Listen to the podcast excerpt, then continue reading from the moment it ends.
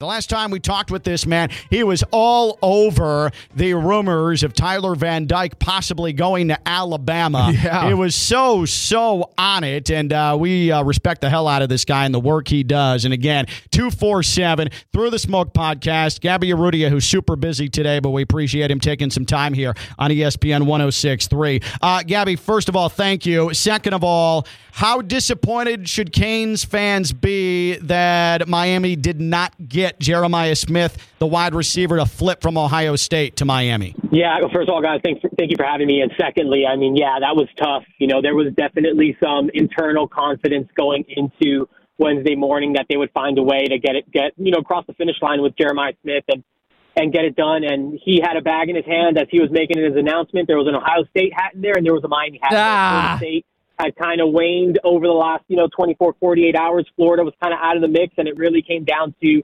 Miami, flipping to Miami or sticking with Ohio State. And he said it was a gut decision, you know, kind of in the moment decision to stick with Ohio State.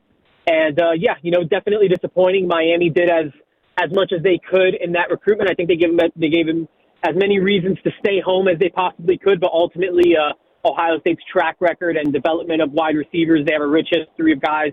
You know, Marvin Harrison Jr., of course, being the most recent. And, uh, you know, that was enough to convince him that he wanted to play his college football in Columbus.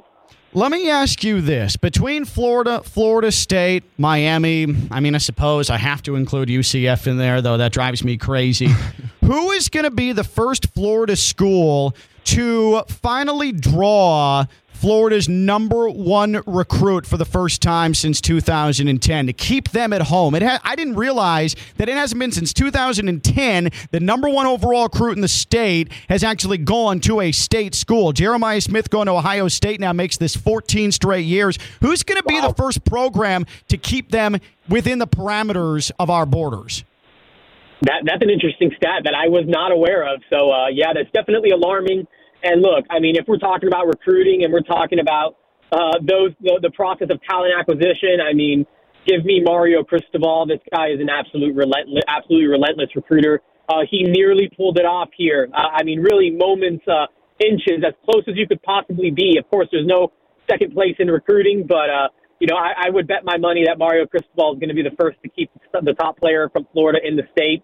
Uh, don't know when that will be. Don't not sure what that looks like, but if I was a betting man uh, and I'm evaluating these situations, I, I'm looking at Mario Cristobal and the Hurricanes because uh, this is a talent acquisition process, a machine, and uh, he is uh, a, a maniacal about the recruiting process. And so I would probably roll the dice and go with Coach Cristobal there. Maniacal is a good way to put it, Gaby. Our buddy would go on Mario as well. Hey, give us your answer, your best whack at it. Why is Mario so damn good when the season ends and it's time to get recruited? I think they said at number seven right now with you guys at 247. Is it the loafers? Is it his demeanor? Is it his staff that he puts together? Why is Mario so dominant when it comes to recruiting each and every offseason?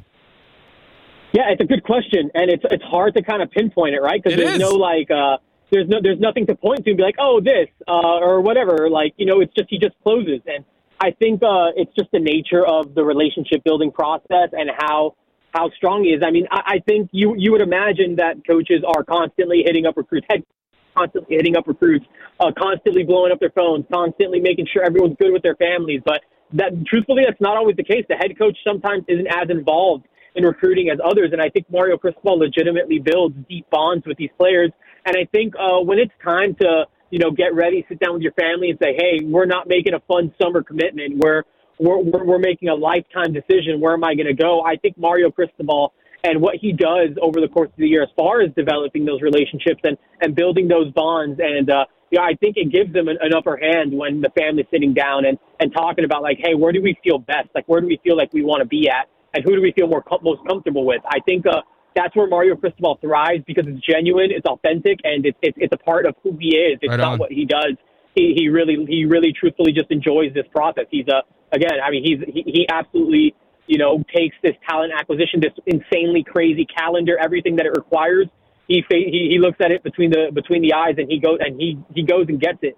And so I think that's just a part of who Mario Cristobal is in this process, and I think that's why he you see him do such a good job at the finish line, it's because he he spends so much time building authentic relationship and and does a good job of of selling guys on the program. And hey, we don't have to you know sugarcoat it or anything anymore. Miami's absolutely armed with NIL resources, and that certainly doesn't help. Uh, Gaby Urrutia, 247, co host Through the Smoke. Follow him on Twitter at Gaby Urrutia, 247. Uh, as, as you were alluding to, this is regardless of getting Jeremiah Smith or not, and again, he's sticking with Ohio State, this appears to be a pretty lucrative day for Miami, uh, for the Hurricanes in this early signing day period. Just uh, how impactful uh, is this day, in your mind, ultimately going to be for, for Mario Cristobal and company? Yeah, it's gonna be it's gonna be a big day. You know, uh, they did a good job of getting all you know most of their commits you know across the finish line. Uh, you know, they still have a top ten class. Miami's never signed back to back top ten classes in the twenty four seven sports era, and uh, you know I still think that there's some meat left on the bone as far as what they can do. Uh, you know, they should get word from uh, Largo, uh, a top two four seven linebacker out of Largo, Florida, Darius Hayes. He's committed to Florida. Miami uh, is trending to flip him. So, you know, Miami another blue chip type of talent on board here potentially soon. And Miami's also waiting word from five, uh, you know, composite five star defensive lineman Armando Blunt, who's committed to Florida State. Uh, he's going to make, he's going to announce his decision, make it public at 6 p.m. Eastern. So there's still a lot that Miami can accomplish here on Wednesday. And yeah, you missed out on Jeremiah Smith, but there's still some big time targets uh, left on the board. And if Miami can close out the way that they expect to, you know, there should be some more good news rolling in for the program here. Uh, just real quick, uh, what is your gut feel on Armando Blunt? Yeah, I think he's gonna. I think he's gonna end up flipping that commitment to Miami. Uh, you know, I feel good about what the Hurricanes did. Uh, he took only one official visit this whole entire recruiting cycle after you know reclassifying from 2025 to 2024.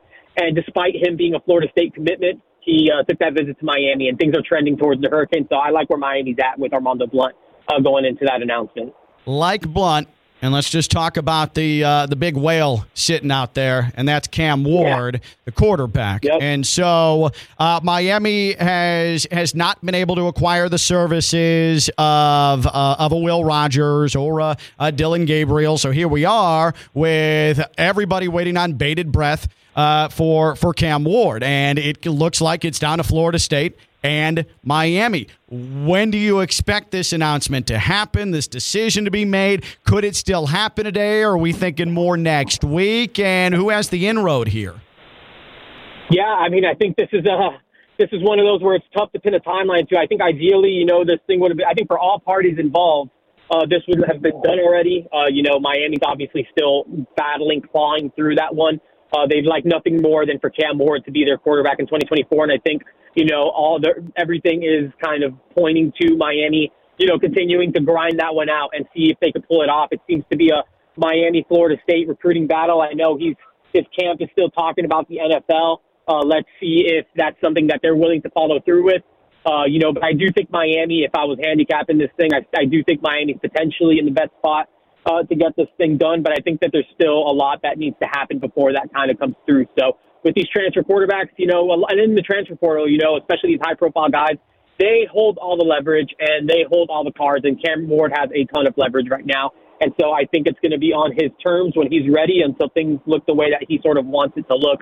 So uh, I know Miami's still working there. Miami absolutely wants to get him on board as soon as they possibly can. But it sounds like there's still more work to be done there. Yeah, I, I know Cam spending some time up in Tallahassee this weekend. Miami fans are nervous, but if it was to be a guy like KJ Jefferson, is that considered settling in your opinion? What do you think? Yeah, I mean, I, I, I think it depends on what that, what it looks like, right? I think it depends on what it looks like from the Cam Ward perspective and what the domino effect of that is. Is it because you lost him to Florida State? Is it because he elected to go pro? Um, but look, KJ Jefferson, I think, is a is a real option, kind of that Miami's exploring when they started to really dive into their potential quarterback options a few weeks ago. Uh, KJ Jefferson is a name who you know had emerged as a potential transfer portal guy. Uh, you know, it took him some time to get in there, but once he officially hit, you know, he was a name that they had kind of circled as they began their process of looking for a quarterback. And so I know that Miami definitely likes what KJ Jefferson brings. He's an experienced veteran uh, you know, productive quarterback who played a lot of good football in the SEC over the course of his career, and that's exactly what Miami's looking for. They got a big offensive line, a good, strong group of playmakers, and you know, a supporting cast that they feel like KJ Jefferson would have potentially the best group around him, or any transfer quarterback would have the best group around them that, that they've had over the course of their career. So yeah, I think uh, you know, the potential of KJ Jefferson is still kind of on the table, but I still think everything is pointing to Miami trying to get Cam Ward done before they go there. KJ Jefferson, again, the Arkansas quarterback who's in the portal now. Uh, Gaby Urrutia, just a couple of more uh, with him. Outstanding work for 247. And again, Oh, yeah. the Through the Smoke podcast. He is all over it today. Follow him on Twitter at Gaby Urrutia 247. Do you anticipate uh, any staff changes after today? I got a little nervous for Shannon Dawson when he's lecturing the fans about uh, how uh, the air raid is a mindset. Uh, but it seems like he's back on good terms with the fan base and uh, and with Mario. Uh, do you think there's going to be any shuffling of the staff, which sometimes happens after an early signing day? Is everybody pretty concrete in in that coaching room? Yeah, I think it's always that's that's always tough to predict. You know how the how the coaching staff stuff shakes out. I mean, I wouldn't. there's been staff changing since my since Mario Cristobal's gotten here every year. So um, you know, I obviously want to hold on to you know defensive coordinator Lance Guidry, and you know he's going to be a popular name in the market just because of what he's done over the course of his career and now at Miami. Um, you know, of course, there's going to be oh, there, you're, you got to hold on, you got to take care of your people. But I wouldn't be surprised if we saw a couple things move here or there. I, I don't know if anything definitive right now or anything certain, but I wouldn't be surprised if there was a, a, a few tweaks to the staff uh, going into 2024.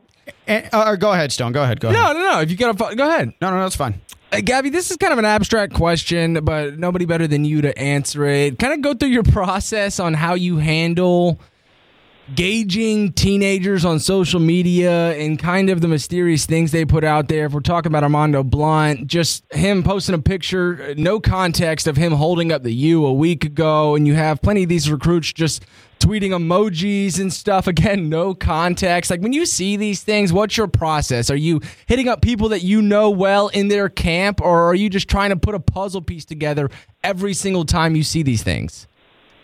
Yeah, it's. It, I think every situation's different. You got to treat every situation different. And this is silly season, right? Like you never know what really is. happens. But I've, I, I don't know. On my end, I've learned to, you know, for the most part, ignore the social media stuff. Like just try to get down to the nitty gritty of what's real and what's not. Social media is one thing. What's reality is the other. And you know, obviously, if you have a commit who's, uh, you know, playing some social media games uh, the day he's supposed to sign or anything like that, like that's clearly not a good thing for a program, but I try not to dive too deep into the social media stuff just because, you know, again, like you said, we're, we're dealing with teenagers in the social media era who have one interpretation of what social media means, and we as, you know, older, you know, more a little bit grown up men, like have a different one. So I try not to look too much into that. Just always try to remain constant and, you know, making sure you have a good grasp and a, a good understanding of, of these recruitments and, and hope that, you know, and, you know, believe and trust in your intel and your sources as you, you know, go through the process. It's not always a straight line. You know, there could definitely be bumps in the road and